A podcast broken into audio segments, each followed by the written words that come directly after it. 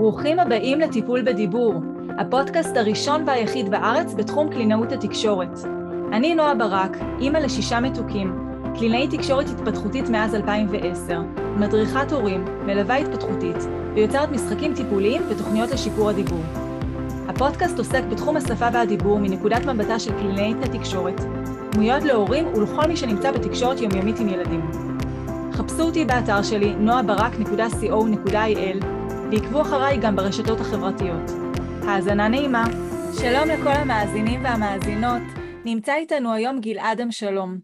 גלעד הוא אבא לשניים, קלינאי תקשורת, מומחה לבריאות הנפש בגיל הרך ומנהל המרכז לגיל הרך בבת ים. בשנים האחרונות גלעד העמיק את מומחיותו בתחום בריאות הנפש בגיל הרך בארץ וגם בבוסטון. גלעד מוביל ומטמיע תוכניות טיפול, התערבות ומניעה בתחום הזה גם בבת ים וגם במקומות נוספים בארץ. גלעד, מה שלומך? שלומי, שלומי טוב מאוד, אה, נעים מאוד אה, להיות כאן ושמח מאוד שהזמנת אותי, לכבוד הוא לי. תודה רבה, תודה שהגעת. אז uh, באמת הקשר שבין גוף ונפש הוא קשר שאנחנו יודעים, זה משהו שמדובר עליו כבר עשרות שנים, זה לא משהו שהוא חדש, אבל תחום בריאות הנפש ספציפית בגיל הרך הוא מאתגר מכמה בחינות, ואנחנו באמת נדבר על זה היום קצת. בואו נתחיל באמת לדבר על איך בעצם יכולים להתבטא קשיים בתחום בריאות הנפש בגיל הרך. אחלה. אז באמת, כמו, ש, כמו שציינת, התחום של בריאות הנפש באופן כללי אה, הוא קודם כל מאוד סטיגמטי, כי כשבכלל אומרים את המושג בריאות נפשית, זה מיד אה, תמיד אה, באמת מקושר לקשיים או לפתולוגיות, וכשמדברים על בריאות נפשית בגיל הרך זה עוד יותר ככה מעורר, אה, מזיז את כולם בצורה לא נוחה בכיסא, כי בעצם אומרים איך יכול להיות שבגיל כל כך קטן אה, גם יכולים להיות קשיים, או בעצם, בעיקר כשמדברים על ילדים אז כל הזמן באמת עסוקים בבריאות הפיזית, כן חולה, לא חולה, מצונן, לא מצונן, וכן הייתי רוצה שגם קצת אני, אני אתחיל ואתמקד ב, ב, לא, לא בחלק הפתולוגי, זאת אומרת לא באיך זה נראה, איך נראים קשיים בתחום הזה, אלא בכלל להסביר מה זו בריאות נפשית בגיל הרך. זאת אומרת, אה, אה, וכן כן חשוב לי לבוא ולציין אה, לפני שאנחנו מתחילים לדבר ולהעמיק בדברים האלה, שבאמת אני מגיע מהכובע של קלינאי תקשורת ועם מומחיות בבריאות הנפש בגיל הרך, גם מהלימודים בתוכנית שוורץ וגם מתוכניות לימוד ומהיותי פסיכותרפיסט בארצות הברית, ובאמת זה תחום שהוא ללא ספק האחריות הבלעדית, אה, בטח בהיבטים של פתולוגיה קשורים לפסיכיאטריית ילדים וגם לפסיכולוגים, אה, אבל כן אני רוצה לבוא ולהסביר וקצת לשתף מה, מה המשמעות של בריאות נפשית בגיל הרך.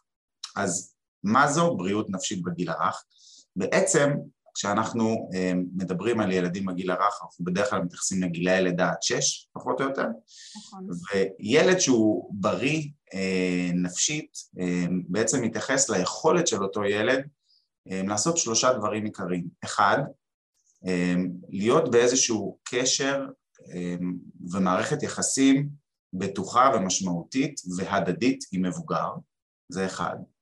דבר שני, שיש לו את היכולת להביע וגם לחוות מגוון רחב של רגשות, והדבר השלישי שהוא מאוד מאוד רלוונטי לילדים בגיל הרך זה את היכולת ואת הפניות אה, לחקור את הסביבה שלו ובעצם ללמוד תוך כדי משחק באמת בקונטקסט של משפחה, של קהילה, של התרבות שלו שבו הוא נמצא.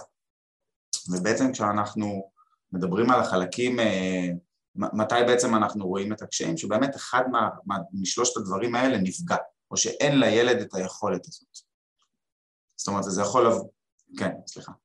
לא, לא, כן, כן, תמשיך. אז אני אומר, זה יכול לבוא לידי ביטוי אחד בעצם בקושי מאוד משמעותי של הילד אה, להתקשר או להיות במערכת יחסים הדדית עם מבוגר, זה יכול להיראות באיזשהו קושי מאוד מאוד משמעותי, תפקודי, של הילד בגילאים האלה להביע את הרגשות שלו או בכלל להצליח להיות מבוסת מבחינה רגשית ובאמת החלק השלישי הוא באמת אה, מאוד מאוד אה, רלוונטי לילדים שמרוב שהם לא פנויים, מהקושי המאוד מאוד משמעותי הזה שהם אה, לא יכולים בעצם אה, לעשות את הדבר שלשמם ילדים קמים בבוקר לעבודה, וזה לשחק ולחקור ולהיות באיזושהי תקשורת עם הסביבה. מעניין, מאוד מעניין, ובאמת תחום השפה והדיבור זה בעצם ביטוי של, נכנס פה בכל שלושת העקרונות, הבסיסים החשובים שעכשיו דיברת עליהם, ותכף אנחנו נעמיק בזה קצת יותר. אבל בואו באמת נדבר על זה שאנחנו יודעים שהשנים הראשונות, שהילד נולד והמערכת הראשון, היחסים הראשונית שלו עם המבוגר, שזה לרוב, ברוב המוחלט בהתפתחות תקינה זה בעצם ההורים שלו, הם אלה שמגנים עליו והם אלה שמאפשרים לו את ההתפתחות, את ההתקשרות הבטוחה שנוצרת ביניהם. מאיזה גיל אנחנו יכולים לאתר או להבחין בקשיים, אפילו קשיים נפשיים אצל תינוקות פעוטות? מתי אפשר להתחיל לראות את הדברים האלה ממש הכי מוקדם?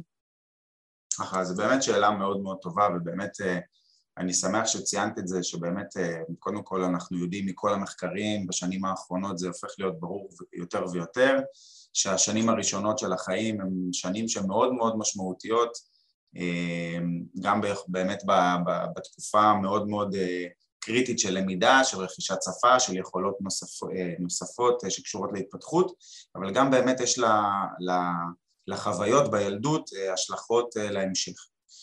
חוויות טובות וגם חוויות פחות טובות, זאת אומרת ילדים שבאמת הם מוגנים ויש להם קשר מאוד מאוד טוב ומערכות יחסים בריאות בגילאים האלה, המחקרים מראים שגם אם הם עוברים אירוע כזה או אחר בהמשך החיים, יש להם איזשהו בסיס מוצק, משמעותי, שהם יכולים מה שנקרא להישען עליו גם ברגעים קשים.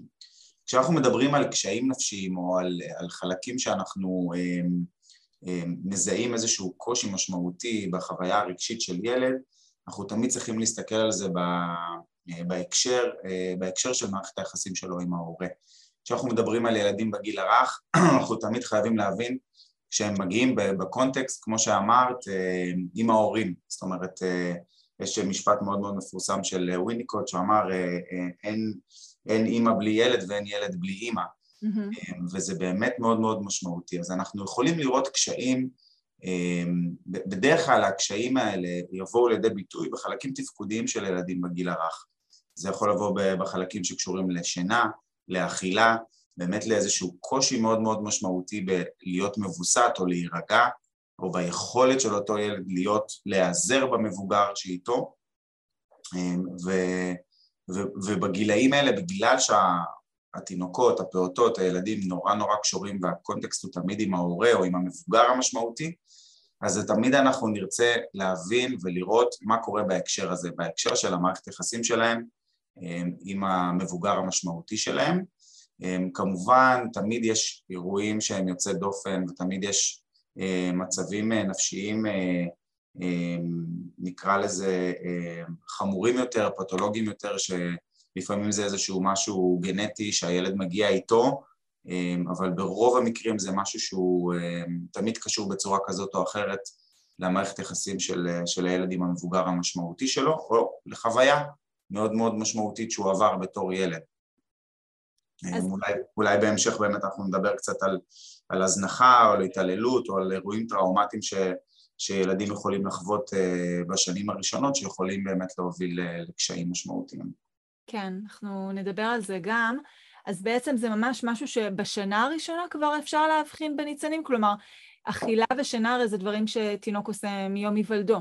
מתי אנחנו מתחילים להבין שיש פה משהו פתולוגי על רקע נפשי? מתי אנחנו יכולים בעצם לעשות ההפרדה הזאת? אז שוב פעם, אני, אני, אני באמת רוצה, כאילו, אני לא רוצה להגיע למקומות באמת של, אה, של אנשי מקצוע שזה תפקידם, אה, של פסיכיאטרים ילדים כדי לבוא ולהגיד אוקיי זה משהו שהוא פתולוגי, אבל כן באופן כללי אה, כשאנחנו מסתכלים ומבינים מה המשמעות של בריאות נפשית בגיל הרך, זאת אומרת שלושת הפרמטרים שדיברנו עליהם בהתחלה, שלושת העקרונות של ליצור קשר, להיות פנוי לחקירה והיכולת לחוות או להביע רגשות, כשאנחנו רואים שאחד מהעקרונות האלה לא קיים בצורה שהיא אה, קבועה, זאת אומרת כן אנחנו יודעים שבגיל הרך ילדים עוברים המון שינויים, אה, כן, יש, איזו תקופה ש... אמ, יש חיסונים ואחר כך אה, מתחילים לסחול ומתחילים ללכת ויוצאות השיניים, זאת אומרת יש כל הזמן דברים ו- ו- אה, ושינויים פיזיולוגיים והורמונליים ונוירולוגיים שילדים עוברים, אבל אם אנחנו רואים קושי משמעותי מאוד באחד משלושת הדברים האלה, קושי בלהיות מבוסת, עם ההורה, או קושי בלהרגיע, או באמת אנחנו רואים איזשהו פער מאוד מאוד גדול ביכולת של הילד פשוט לחקור ולהיות בסביבה שהיא טבעית לו, אז שווה באמת להתייעץ וללכת לרופא הילדים, לקבל הפנייה, אבל באמת אם אחד משלושת הדברים, העקרונות האלה לא קיים בצורה קבועה וממש מפריע לתפקוד וגם לחוויה הדיאדית, זאת אומרת להתקשרות של ההורה לילד ולילד להורה, אז באמת צריך לבוא ולבדוק מהי מה הסיבה, האם הסיבה היא באמת פיזיולוגית, משהו שקשור לסביבה, משהו שהילד מביא איתו, ובהחלט אנחנו יכולים להבחין בדברים האלה, בקשיים האלה בחודשים הראשונים. בעיקר החודשים הראשונים של החיים זה חודשים שהילד מאוד מאוד תלוי במבוגר, ואם יש קושי משמעותי גם להורה וגם לילד ליצור את הוויסות הזה ולצלוח את החודשים האלה כמובן בצורה שהיא חיובית, אז צריך לחשוב באמת מאיפה זה מגיע.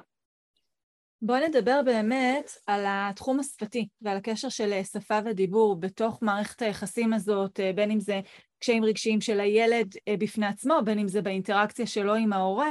אני יכולה לשתף שבשנתיים האחרונות אני בעצם מתמקדת בשיטת טיפול שמבוססת על הדרכת הורים כדי לשפר את הדיבור של הילדים שלהם, ויצא לי לאחרונה ללוות משפחה שלילדה יש עיכוב שפתי מאוד משמעותי, ילדה בת שלוש, וגם יש סביב זה המון המון התקפי זעם. עכשיו, התקפי זעם, אנחנו יודעים, זה לא חדש לנו, זה, זה גם משהו שהוא אופייני לגיל, אבל זה גם משהו שבוודאי יכול להתעצם כשאין לילד את היכולת הוורבלית להביע את עצמו כמו שצריך. ושם זה תופס, זאת גם ילדה בכורה, וההורים באמת אין להם שם את ההנחיה איך להתנהל מולה בהתקפי הזעם, אז נוצר פה מין כדור שלג שהתגובה שלהם, שלא בעצם, הם, הם לא יודעים איך להתמודד איתה כמו שצריך, אז התגובה באופן מסוים מלבה את התקפי הזעם, ואז זה כבר לא רק מהמקום, כלומר היא לא רק בהתקף זעם בגלל שקשה לה שפתית להתבטא, אלא באמת בגלל האינטראקציה שם שנוצרה בינה, בינה לבין ההורים שלה. אז כן. בהחלט זה, זה, זה באמת, זה, אני, אני קצת, אני צוחק לא בגלל, בגלל הסיטואציה, אני צוחק כי זה באמת סיטואציה שהיא מאוד מורכבת ללא מעט הורים, בטח בגילאים האלה, גילאי שנתיים עד ארבע, שזה גילאים שהילדים ככה גם מגלים את הכוח שלהם וגם מגלים איך מניעים בעין ומניעים באלף את ההורים לכאן או לכאן. אז אני אתייחס לזה בשני רבדים. הרובד הראשון באמת בהקשר של הקשר של באמת שפה ודיבור ותקשורת ומצבים של סטרס או מתח, קצת כמו מה שקורה בעצימות מאוד נמוכה במצב כזה, וגם בהיבט נקרא לזה הדרכת הורים חינוכי בהסתכלות על הקשר, בהסתכלות על המערכת יחסים, מתוך הבנה באמת ההתפתחותית. אז באמת אנחנו, לא מעט מחקרים מראים, מחקרים שנעשו דווקא, ב, דווקא לילדים שעברו אירועים טראומטיים מאוד מאוד משמעותיים, ובעצם גם מחקרי FMRI, אבל גם מחקרים נוספים, שבעצם מראים שאזורי שפה זה אזורים שהם חופפים לאזורים שבהם, אזורים מוחיים שבהם המוח מופעל במצבי סטרס, זאת אומרת שאנחנו באיזשהו מצב של fight or flight, אז אזורי השפה שלנו זה אזורים שהם חופפים ולא סתם יש כזה משפט שמרוב לחץ לא היה לי מה להגיד או נעתקו, נעתקו מילים מפי, באמת במצבים שבהם אנחנו מוצפים רגשית, מערכת השפה שלנו מושתקת, בעצם מונחתת כדי לאפשר לגוף שלנו להתמודד עם, ה, עם הסכנה או עם הסטרס בצורה שהיא יותר נקרא לזה יעילה ומה לעשות, המוח הקדום שלנו בזמנו לא, לא רצה לדבר עם, ה, עם הדוב שהוא נתקל בו ביער אלא באמת העדיף או לצרוח ולברוח או באמת להילחם. ובאמת אנחנו רואים לפעמים את הדברים האלה בסיטואציות עם ילדים בגילאים האלה, בגילאי שנתיים עד ארבע, שגם מצד אחד יכולות השפה שלהם עדיין לא הבשילו לגמרי, בטח ובטח אם זה ילדים שמגיעים מראש עם איזשהו קושי שפתי וקושי בלהתבטא, ובשילוב של מצב כזה שהוא סטרסטוגוני עבור אותו ילד ושהוא מוצף רגשית, אין לו בכלל את היכולת לגשת, מה שנקרא, למחסן המילים שלו המצומצם בכל מקרה ולהתבטא מבחינה שפתית. ומפה אני עובר גם לחלק השני של התשובה, בסיטואציה הזאת מה שקורה, ההורה המבוגר שנמצא בצד השני בעצם מצפה מהילד לבוא ולהגיד מה מפריע לו, או לפתור את הסיטואציה הזאת בשלב הזה בשיחה ובמילים, ובעצם זה קצת אה, יוצר אפילו מעגל יותר מורכב, אה, כי הילד לא פנוי לא לשמוע ולהבין, ובטח לא להביע את עצמו, אה, ובעצם במצבים האלה אנחנו, זה מאוד מאוד קשה לשני הצדדים, אבל כן צריך למצוא את הדרך שבה שני הצדדים נרגעים, מבוסתים אחד עם השני וגם אחד עם עצמו, ולנסות בעיקר לדבר, אם משתמשים במילים, לדבר על זה אחר כך כשרגועים, ותוך כדי אנחנו כל הזמן ממליצים באמת אה, לתת איזושהי אה, פרשנות במילים להתנהגות, זאת אומרת משהו שיגיע מההורה, לצורך העניין, אני רואה, ש... אני רואה שאת מאוד מאוד כועסת כי, באמת לעשות את החיבור בין ההתנהגות לרגשות, בעיקר בשלבים האלה שהילד מאוד מאוד סוער, גם כדי לתת לו איזשהו מודל מצד אחד, מצד שני גם לא לצפות ממנו שהוא יצליח לעשות את ההבחנה הזאת. נכון, אז באמת יש לנו את התגובה בזמן אמת, מה שנקרא, שאז אה, זה פחות הזמן אה, לחנך או ללמד, או באמת להגיב בצורה עניינית מילולית. וגם אני הרבה פעמים מנחה הורים בזמן לא אמת, לחזק, במיוחד שמדובר בילדים שיש להם קושי, יש להם קושי אובייקטיבי, אה, כמה שהם זקוקים, אדר... כל ילד זקוק, אבל הם אדרבה זקוקים לשיקוף של נקודות החוזק שלהם mm-hmm. בזמנים שהם רגועים, בזמנים שהם פנויים, כדי שכשהם יהיו במצב שקשה להם, יהיה להם אה, עוגנים קודמים שהם יוכלו להישען עליהם, כלומר זה לא הכל עכשיו מתפרק לחלוטין, אלא הם בכל זאת יבואו מאיזושהי נקודת חוזק, כי יש להם בסיס להישען עליו, מאותם מקומות שהם כן טובים בהם. בהחלט, אני חושב שמעבר ל... מעבר ל... אמ, למשמעות של לחזק את החלקים האלה ולשקף את זה, שזה מאוד משמעותי, בטח לילד וגם להורה, החלקים של האחר כך, אנחנו קוראים לזה, זאת אומרת בספרות המקצועית קוראים לזה ריפר, החלק הזה שמתקנים אחרי שהיה את, ה, את ההתפרצות זעם או שההורה כעס וההורה והילד לא היו מסונכרנים, החלק הזה שבאים ומדברים ויושבים אחרי הדבר הזה, ושני הצדדים מבינים שאפשר להתגבר ואפשר אפילו להמשיך הלאה אחרי התפרצות זעם כזאת, היא מאוד משמעותית גם עבור הקשר ביניהם, אבל גם עבור ההתפתחות אה, השפתית, הקוגניטיבית, החברתית, רגשית, זה באמת הזדמנות מעולה לנצל את הסיטואציה הזאת ולהרוויח ממנה, אה, וגם לא מעט מחקרים מראים שלא לוותר על החלק הזה, על החלק שיש את האופציה לעשות את התיקון, לדבר על מה שהיה, להחזיק את זה ששני הצדדים התפרקו והיה מאוד מאוד קשה, אבל הנה עכשיו אנחנו מצליחים, או כמו שבאמת ציינת, לחזק את החלק שבו כן בשלב הזה הילד מבוסת או מצליח להגיד מה הוא מרגיש, זה, זה קריטי, זה קריטי לקשר וקריטי גם באמת ללמידה לאחר מכן. נכון, ילדים קטנים אין להם הרבה חוויות קודמות. יכול להיות שזאת הפעם הראשונה שהייתה לי פעם אה, אה, ילדה באיזשהו אה, מפגש, ש... האימא סיפרה לי, גם ילדה צעירה, בת ארבע, שהאימא סיפרה לי שהייתה איזושהי סיטואציה שהם קנו בלון לאחותה ליום הולדת, והילדה שיחקה עם הבלון והוא התפוצץ לה בטעות. והיא לקחה את זה כל כך קשה, שאחרי uh, כמה שבועות היה שוב יום הולדת, והם רצו ללכת לקנות בלון, והילדה לא, לא רצתה להתקרב אפילו לבלון, כי היא אמרה, אני מפוצצת בלונים. אז כמה זה קריטי, ילד אין לו הרבה חוויות, לא היה לה הרבה חוויות לפני כן מבלונים שהן היו חוויות טובות ועכשיו התפוצץ לה. היה לה פה איזושהי חוויה שמבחינתה, זהו, אני פוצצתי בלון, אני ילדה שמפוצצת בלונים.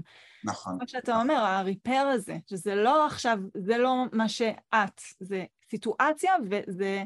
נכון, נכון, וזה מאוד משמעותי בעיקר בגילאים האלה, אה, עד גיל 6-7, שילדים חווים בעצם את כל מה שקורה לטוב או לרע אה, כמשהו שקשור אליהם, זאת אומרת החשיבה היא מאוד מאוד אגוצנטרית בגילאים האלה, שזה חלק מההתפתחות, אז בטח אם דברים טובים קורים אז זה, זה נותן טוב, אבל כשמשהו רע קורה או שמעורר כעס או משהו כזה, אז ילדים יכולים גם להמשיך עם, עם אשמה, והחלק של הריפר גם מבחינה, כן ניכנס רגע לכובע של הקלינאות תקשורת ושל שפה ותקשורת, אה, הוא מאוד מאוד משמעותי, כי זה גם אה, אזור חם של למידה, זאת אומרת הילד נמצא בתוך הדבר הזה וזו הזדמנות טובה באמת לדבר במילים לתת מילים אה, לרגשות, לתחושות, ובאמת ליצור איזשהו רגע שהוא, שהוא משמעותי, שני הצדדים.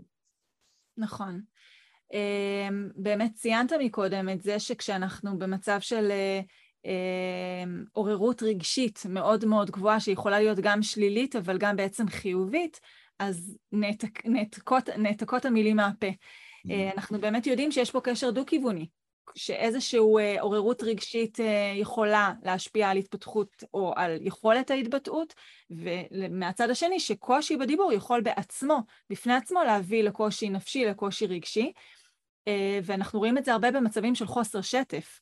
הרבה פעמים חוסר שטף הוא מתעצם או מתבטא יותר במצבים שהילד מאוד שמח או מאוד עצוב, כי ממש כמו שאתה אומר, הקשר הזה בין הנפש והרגש לבין היכולת הוורבלית הוא, הוא קשר אה, הדוק, ממש קשר מאוד מאוד חזק. בהחלט, יש המון, אה, אני חושב שיש המון דוגמאות לזה שהכל, הדיבור, התקשורת שלנו היא לפעמים איזושהי מראה לחלקים הרגשיים שלנו, אנחנו רואים את זה בטח ובטח סביב חוסר שטף וגמגום.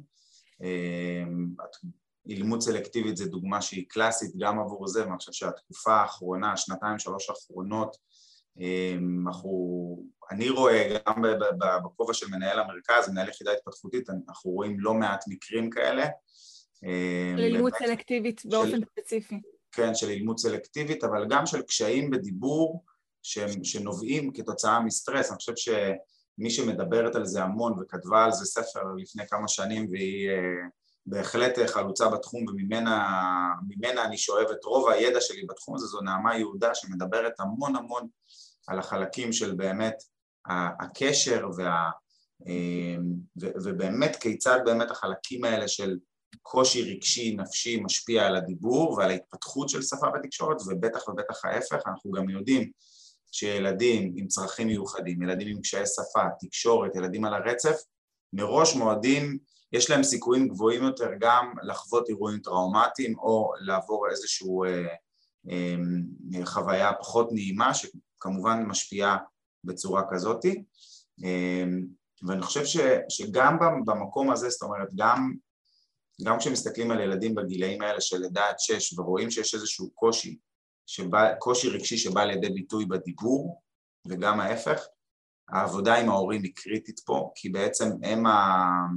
מעבר לפן החברתי, שהוא גם נותן פידבק, הדרך שבה ההורים והסביבה הקרובה תתמודד עם זה ותיתן את המעטפת היא, היא מאוד משמעותית, אמ, גם לחוויה של הילד עם אותו קושי, אבל גם על היכולת באמת אה, לצלוח את הדבר הזה, או, אמ, או לפעמים אה, לצערנו גם להחמיר את הסיטואציה הזאת.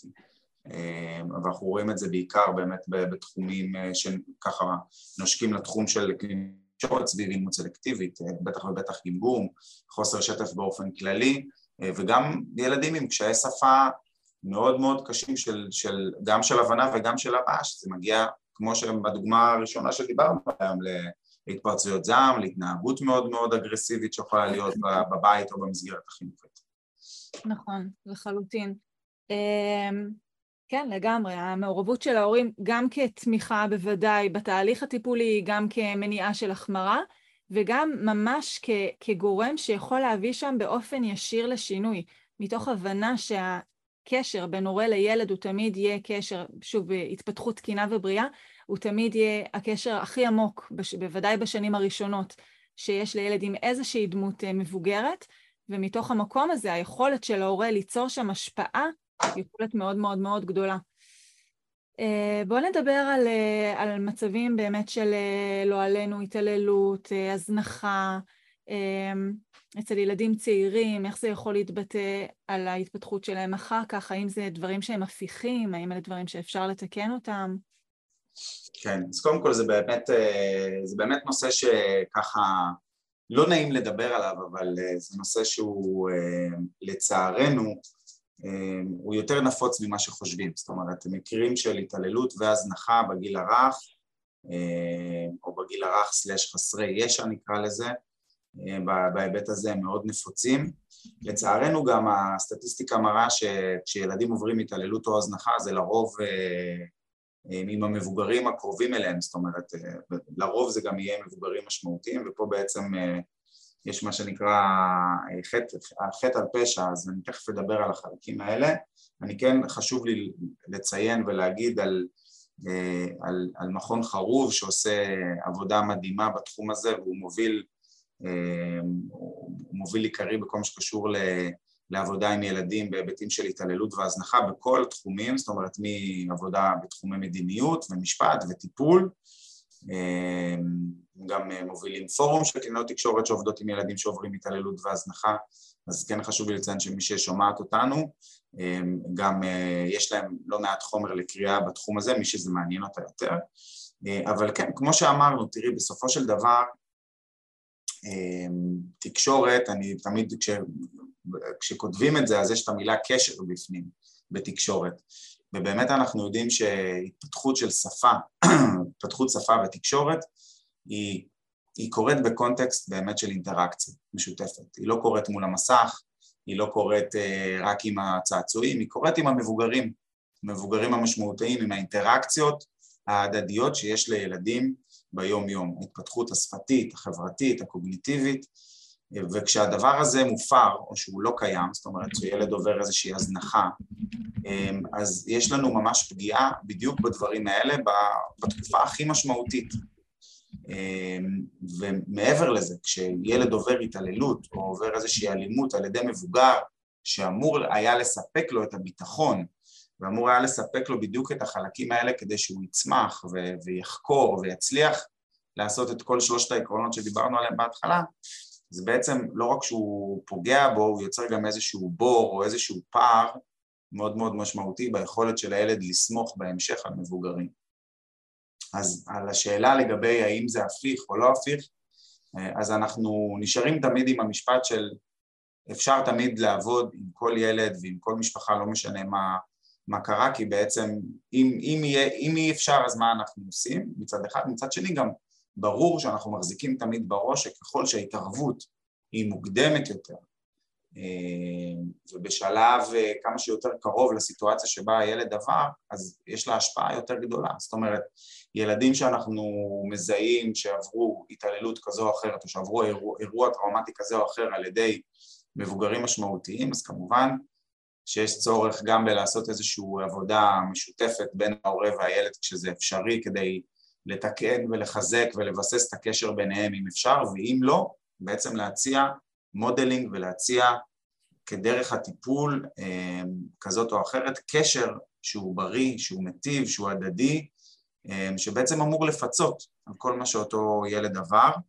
זה לא קורה ביום אחד ולא ביומיים, וזה באמת נורא תלוי במשך ההתעללות או ההזנחה ומה הייתה העצימות שלה וגם ביכולות של הילד יכולות החוסן האישיות שלו ושל הסביבה שלו, זה תלוי בהמון המון גורמים, אבל כן ההבנה היא שצריך להגיע לזה כמה שיותר מהר, וכשמגיעים לזה דורש לא מעט עבודה ולא מעט עבודה שהיא רב מקצועית, זאת אומרת איש מקצוע אחד לא יכול לגשת לדבר הזה, זה צריך להיות עם הגורמים החינוכיים ועם הגורמים הטיפוליים, עם הרפואיים, זאת אומרת זה משהו שהוא כמו כל דבר בגיל הרך נוגע ללא מעט פרמטרים, זה לא אף אחד לא יכול לקחת על עצמו אה, טיפול בילד כזה או אחר שעבר התעללות והזנחה ולהגיד אני אצליח לתקן את זה.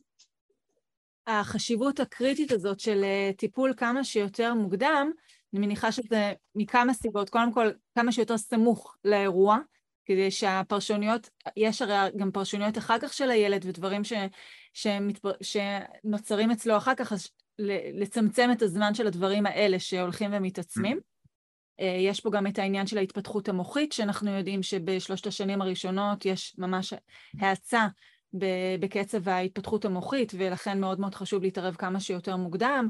יש שם אה, בעצם גם אה, ההתפתחות הרגשית-נפשית, גם, גם שם אפשר בעצם לדבר על שוני בקצב או ביכולת השינוי וההסתגלות בגילאים... בהחלט, בהחלט, בהחלט. אז אני אתייחס לשני דברים. תראי, ברמה העקרונית, אנחנו באמת תמיד נעדיף אה, להתערב כמה שיותר מוקדם ובסמוך לאירוע. כן, כן אני אשים כוכבית שבאירועים מאוד מאוד מורכבים, סמיכות מאוד קרובה לאירוע אה, לפעמים יכולה, ולהתחיל טיפול בסיטואציה מאוד מאוד סמוכה לאירוע יכולה להזיק, כי כן לוקח זמן לפעמים לאבד את הדברים, או לפעמים הילדים עדיין זה, זה מעורר איזשהו טריגר ולפעמים הם עדיין יכולים להיות באיזושהי התנתקות או shutdown, אבל כן באופן כללי הרעיון הוא אם אנחנו מזהים או יודעים על מקרים של התעללות או הזנחה, להפסיק את זה כמה שיותר מהר ו, ו, ולהתחיל ו, ולתת לילד באמת סביבה חדשה. מבחינת ה timeline של התפתחות רגשית חברתית, אה, היא בהחלט השנים הראשונות הן משמעותיות מאוד מאוד מאוד, כי כמו שאמרנו, אלו השנים שבהם הייצוגים הפנימיים של הילד אה, נבנים, של מה זה מבוגר משמעותי, ומה זה קשר טוב, ומה זה אומר כשאני מחייך אז מחייכים אליי בחזרה, ומה, זה, ואיך, ומה קורה כל פעם שאני בוכה, האם מתייחסים אליי או לא מתייחסים אליי, והדברים האלה כל הזמן נבנים אחד על השני, הייצוגים הפנימיים האלה של מה, מה קורה לי בעולם, מה אני יכול לעשות בעולם הזה שמגיע לי משהו טוב או לא טוב, איך הצרכים הפיזיים שלי באים, אה, האם הם מקבלים מענה או לא בשלב מוקדם או מאוחר, אה, ובאמת אנחנו מדברים על, על, על השנים של עד גיל שלוש-ארבע כשנים קריטיות, כי בעצם החוויות האלה הרגשיות הן גם מוטמעות פיזיולוגית ומוטמעות גם במוח. אז כמובן שילדים שעוברים אירועים טראומטיים בשנים האלה לפעמים אנחנו אומרים לא, ילדים לא זוכרים כלום בגילאים האלה, הם לא זכרו, הם לא זוכרים את התאונה, הם לא זוכרים שעשו, הם היו קטנים, אנחנו שומעים את זה הרבה עכשיו בהקשר של ילדים שעוברים אה, אה, התעללות כזו או אחרת בגני ילדים, בפעוטונים, אה, אז המיתוס הזה לא קיים, ילדים זוכרים וזה נמצא אצלם בגוף, הם, הם לא זוכרים כמו שמבוגר שעובר משהו יכול לבוא ולדבר עליו, אבל זה שם, לא כל טראומה מסתיימת בפוסט-טראומה, זה כמו שאמרנו מאוד תלוי בחלקים של החוסן במשפחה ואיך בונים את זה, אבל כן השנים הראשונות הן סופר משמעותיות אה, להתפתחות הרגשית החברתית, כי אלו בדיוק השנים שבהם הילד יוצר ו- ו- ומייצר לעצמו את החוויות הראשונות של מה זה קשר, מה זה להיות במשהו הדדי, מה זה אה, מבוגר חיובי ומשמעותי, ואם בשנים האלה הוא לא חווה את זה, זה באמת אמ, קרקע לצערנו מאוד, מאוד פוריה לפתולוגיות בהמשך אמ, שקשורות לקושי בהתקשרות, שקשורות לחרדה, שקשורות למיליון ואחת דברים שפסיכיאטרים ופסיכולוגים יכולים אה, להרחיב בצורה יותר מקצועית ממני, אבל אין ספק שזה, שזה חלק מהדברים האלה, לא רק, אבל זה חלק מזה. זה בעצם פעם ראשונה שהוא בן אדם, לא, לא נוצרו לו חוויות קודמות, זה לא כמו בן אדם מבוגר שחווה איזושהי התעללות ויש לו ייצוגים פנימיים תקינים שכבר נוצרו והוא יכול לחזור אליהם ולהתגבר יותר בקלות. מבחינת הילד זה ככה, זה באמת נורא ואיום ששומעים, היה סיפורים אה, בשנים האחרונות בתקשורת על התעללויות בגני ילדים, ובאמת עלו שם שאלות איך ילד המשיך להגיע לגן יום-יום עם אותה גננת מתעללת, ואיך לא, כלומר, הוא נפרד מההורים, איך לא ראו שם? אז באמת, אה, אחד ההסברים היה שהילד לא הכיר מציאות אחרת. הוא לא ידע שזה אמור להתנהל באופן אחר. עם כל כמה שזה באמת אה, מחריד. נכון. מבחינתו, זה, זה העולם. זה מאוד מאוד, זה באמת המצבים האלה באמת שילד, אה, היום שלו מתחלק לשניים, שהוא בסביבה אחת באמת לא מקבל חינוך מטיב, או בלשון המעטה, כן? ובסביבה אחרת ההבנה היא שכן יש משפחה שדואגת ואוהבת ונותנת את המעטפת. מצד אחד זה מאוד מאוד קשה עבור הילד ומאוד מבלבל, ובאמת מעורר אצלו כל מיני סימני שאלה בתת מודע, רגע, למה, למה פה ככה ושם כך? אבל מצד שני זה גם שיש את הסביבה בבית שהיא, שהיא חיובית וטובה, זה כן נותן איזשהו חוסן מסוים וכן בהמשך, כמובן זה מאוד מאוד תלוי באירועים, כן מאפשר אחרי זה לילד להתגבר על הדבר הזה ולהבין שאוקיי, המבוגר הזה היה לא מטיב איתי ועשה דברים לא נעימים, אבל המבוגר המשמעותי שלי, ההורה, אה, הוא שם אחרי, הוא היה שם לפני, הוא שם תוך כדי, והייצוג הפנימי של ההורה, של האימא, של האבא, אה, הוא לרוב הכי חזק, לטוב ולרע, כן, במצבים אחרים, אה, ובגלל זה לא מעט ילדים אחרי אירועי התעללות כאלה, דווקא הילדים מצליחים לעבור את זה ולהתגבר ולא לפתח תסמינים של פוסט-טראומה וההורים נשארים עם החוויה המאוד מאוד מורכבת ועם רגשות אשם ובעצם העבודה צריכה להיות איתם. כן. נושא לא פשוט uh, בהחלט. גלעד, אה, באמת ממש מרתק, כל הזה של, אה, של נפש, רגש, שפה, דיבור, כמה הם קשורים ביניהם עוד לפני שילד בכלל מדבר. כמו שאתה אומר, ה- היכולת לבטא רגשות זה, זה עוד לפני שיש מילים. התקשורת הבריאה עם מבוגר זה גם, זה עוד הרבה לפני המילים, ובוודאי שהמשחק לא מחייב מילים. אבל כמה שזה הבסיס להתפתחות המילים אחר כך, להתפתחות תקינה ובריאה של שפה ודיבור. בהחלט. אמ, בהחלט, אני חושב שזה תחום שבאמת אה, יש בו את החלקים שבאמת מאוד קשה לדבר עליהם, באמת על הקטע של הפתולוגיה, כשאומרים בריאות נפשית, כמו שדיברנו, זה ישר לוקח אותנו, בריאות הנפש לוקח אותנו לסטיגמות ו- ו- ולדברים כאלה, אבל באמת ההבנה שילדים בריאים בנפשם ובריאים בגופם, ולא משנה, בחלקים הפיזיים, אה, זה באמת העקרונות האלה של קלינאי תקשורת שעובדים עם ילדים, כל הזמן אנחנו מנסים לפתח ולעשות את זה תוך כדי הטיפול. אה, כשילד אה, בן שלוש נכנס לקליניקה, לחדר הטיפול, ואנחנו רוצים לעבוד על יכולות שפה ומשחק, אם שלושת העקרונות האלה שדיברנו עליהם בהתחלה לא קיימים, אנחנו צריכים להתחיל לעבוד משם. זאת אומרת, אם ילד לא פנוי רגשית למשחק ולחקירה, אז אי אפשר לבוא ולהעשיר את אוצר המילים שלו. בגלל זה התחום הזה הוא מאוד מאוד מאוד קשור לחלקים של, או נקרא לזה לשטח שלנו של קלינאי תקשורת, של שפה, של תקשורת, לצערי זה לא, זה לא בא לידי ביטוי יותר מדי בשטח, זאת אומרת יחידות מסוימות שעוסקות, שעובדות עם ילדים כאלה בבריאות הנפש, אין תקנים של קלינאיות תקשורת, אלא אם כן זה באמת אה, מחובר לעבודה עם ילדים על הרצף, אה, ולצערי זה חבל, כי באמת אנחנו אה, פרופסורה שיש לה המון ידע והמון הבנה לגבי איך מפתחים שפה, איך מעשירים את השפה, מה הם ה... בטח ובטח האבני דרך הקריטיים של שפה ותקשורת ו- ודיבור ו- וההבנה הזאת של לעשות את החיבורים האלה היא, היא קריטית גם עם הילדים הפתולוגיים ועם הקשיים, אבל לא רק, רק גם להבין את החלקים המקצועיים סביב זה, כשנכנסים לחדר ומבינים מה, מה קודם למה.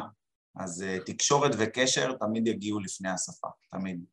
לגמרי, וכמו שבאמת אנחנו יודעים ו- ואומרים, ילד זה לא רק פה, כלומר דיבור זה ממש לא רק פה, זה, זה כל המכלול של הילד, זה כל, ה- כל הפנימיות שלו, זה כל, כל החוויות שלו. אה, וגם לצד זה כמה דיבור יש לו כוח לרפא. אה, מילים טובות הן ממש משפיעות על הפרשה של הורמונים, על, אה, על רוגע, על שלווה, כשמשתמשים במילים הנכונות. כן, שזה כוח מאוד מאוד גדול. לא, לא סתם, זה לא סתם אה, בהחלט, משפט. בהחלט, בהחלט לגמרי, אני מסכים איתך, וזה באמת אה, תחום שהוא אה, אה, כרגע מאוד מדובר באמת בהיבטים הפתולוגיים וסביב טראומה והזנחה, אבל אה, אנחנו גם פה במרכז, אבל בכלל באופן כללי, אני באופן אישי מאוד מנסה לקדם את הדברים האלה, ההבנה גם של הורים, גם עבודה עם הורים, של הוויסות המשותף, החלקים של להיות עם הילד באיזושהי אינטראקציה שהיא חיובית, היא, היא הקרקע הכי טובה בשביל באמת אה, בהמשך אה, להתפתחות מטיבה ככל האפשר, גם שפתית, גם קוגניטיבית, גם חברתית ובטח ובטח נפשית. ואנחנו תמיד חוזרים לאותו, כאילו עושים את כל המעגל ותמיד בסוף חוזרים לזה שהמבוגר המשמעותי, ההורה, עליו האחריות, לא בקטע של להלחיץ או להכניס לחרדה, אבל באמת לעבוד עם ילדים בלי ההורים בגיל הרך זה באמת, אה, לא אגיד שאין לזה משמעות, אבל כשעובדים עם ההורים אז היכולת ל- ל- לעשות שינויים ולהגיע לתוצאות טובות היא, היא, אדירה ביחס לסיטואציות שבהן ההורה לא מעורב. לחלוטין, לחלוטין. מאוד מאוד מאוד מסכימה, נכון. גלעד, נשמח ככה לקראת סיום לאיזושהי תובנה בעיניך שהיא ככה התובנה הכי חשובה, או בין התובנות החשובות שיש לך, איך לגדל ילדים בריאים בנפשם, איך, איך אנחנו מונעים היווצרות של בעיות נפשיות אצל ילדים. כן, אז באמת, אה, אני חושב שאם יש משהו שבעיניי הוא הכי משמעותי, אני אומר את זה גם בתור הורה, אה, גם עם הכובע של ההורה, ובטח ובטח בהיבט המקצועי, זה באמת ההבנה אה, שבשביל שילד, אה, יש כל מיני, תראי, יש כל מיני אה, כאלה מנחי הורים או כל מיני כאלה, כל מיני ספרים, איך לגדל ילדים מאושרים, אני כאילו פחות אוהב את הזה, אבל בשורה התחתונה אה, צריך שיהיה קשר שהוא בריא. מה זה אומר קשר בריא או מערכת יחסים בריאה בין הורה לילד? זה מערכת יחסים שהיא קודם כל מבוסתת, שצד, ששני הצדדים יחסית מבוסתים, רגועים, נמצאים, נוכחים בדבר הזה. הדבר השני שהיא צריכה להיות הדדית, זאת אומרת שגם הילד מביא מעצמו וגם ההורה מצליח לקחת את הדברים האלה ולהביא מהצד שלו. והצד השלישי צריכה להיות חיובית, זאת אומרת שלושת הדברים האלה צריך לשים עליהם דגש מגיל אפס, זה לא אומר, אף הורה לא מצליח לעשות את זה מהבוקר עד הלילה, בטח לא במצבים שאתה צריך לקלח ולהחליף בגדים, אבל כשאתה באיזושהי תחושה והבנה של מערכת יחסים אה, בריאה עם הילד שלך ושהילד שלך מוקף במערכות יחסים כאלה, אז באמת אה, רק מקרים מאוד מאוד קיצוניים או משהו מאוד מאוד פתולוגי שהילד יכול להביא איתו, שאין לו קשר אה, ספציפית לסביבה או להורה, יכולים להפריע לזה, ואני חושב שאלו ה... אלו המוקדים וזו ההבנה גם בעבודה המקצועית עם הילדים בחדר. אה, וגם בהדרכות ההורים וגם חשיבה קדימה כשאנחנו מדברים על מניעה והתערבות, להבין באמת מהם מערכות היחסים שסובבות את הילדים ואיך אנחנו יכולים לעבוד שמה. אה, ואז לשמחתנו גם המוח וגם הילדים, צריך לתת להם הרבה קרדיט, הם עושים את העבודה כמו שצריך. זה, זה ככה בגדול. בעיניי, איך שאני רואה את זה. אני מאוד מאוד מתחברת. אני הייתי גם מוסיפה פה אה, מקום להכלה ולאפשור. כלומר, לגמרי זה בסדר לכעוס, זה בסדר לתת לילד את המקום הזה של קנאה, וזה בסדר אה, אה, אה, להתאכזב ולאפשר את זה, לא להיבהל מהרגשות, כמו שאתה אומר, אה, לתת לרגש את המקום שלו ולתת, זה בסדר, זה בסדר גם וגם... מעבר לבסדר, זה, זה אפילו, זה כמו שאמרנו, היכולת גם לשני הצדדים, להתפרק או להבין שקרה משהו מבאס ובוכים וצועקים, אבל אחרי זה לעשות את התיקון הזה הוא סופר משמעותי. אה, וזה כמו בכל מערכת יחסים, כאילו, אה, אני יודע עם אשתי גם, אבל בכלל באופן כללי, גם עם חברים וגם עם, כאילו, אתה אף פעם לא מסונכרן במאה אחוז ותמיד יש טאקלים, הרעיון הוא מה קורה אחר כך ואיך צומחים משם, וזה בדיוק אותו דבר עם הילדים.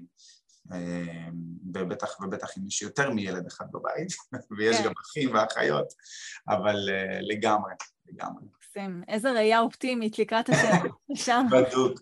הראייה תמיד אופטימית, אנחנו יוצאים מנקודת הנחה ש... שהכל הוא... uh, ש... שהבסיס של כולם הוא, הוא בסיס שהוא נכון וחיובי, אה, אבל תמיד כן. תמיד אפשר לתקן, כן. כן, כן, תמיד אפשר לתקן. מקסים. תודה רבה, גלעד, שהגעת להתארח בפודקאסט. בכיף, בשמחה, נהניתי מאוד. תודה רבה, נועה. ביי ביי, חג שמח. תודה שהאזנתם לעוד פרק בפודקאסט טיפול בדיבור. רוצים לעזור לילדים שלכם לדבר טוב יותר כבר עכשיו? שילחו הודעה לנייד 050-769-4841 ואולי נדבר בקרוב.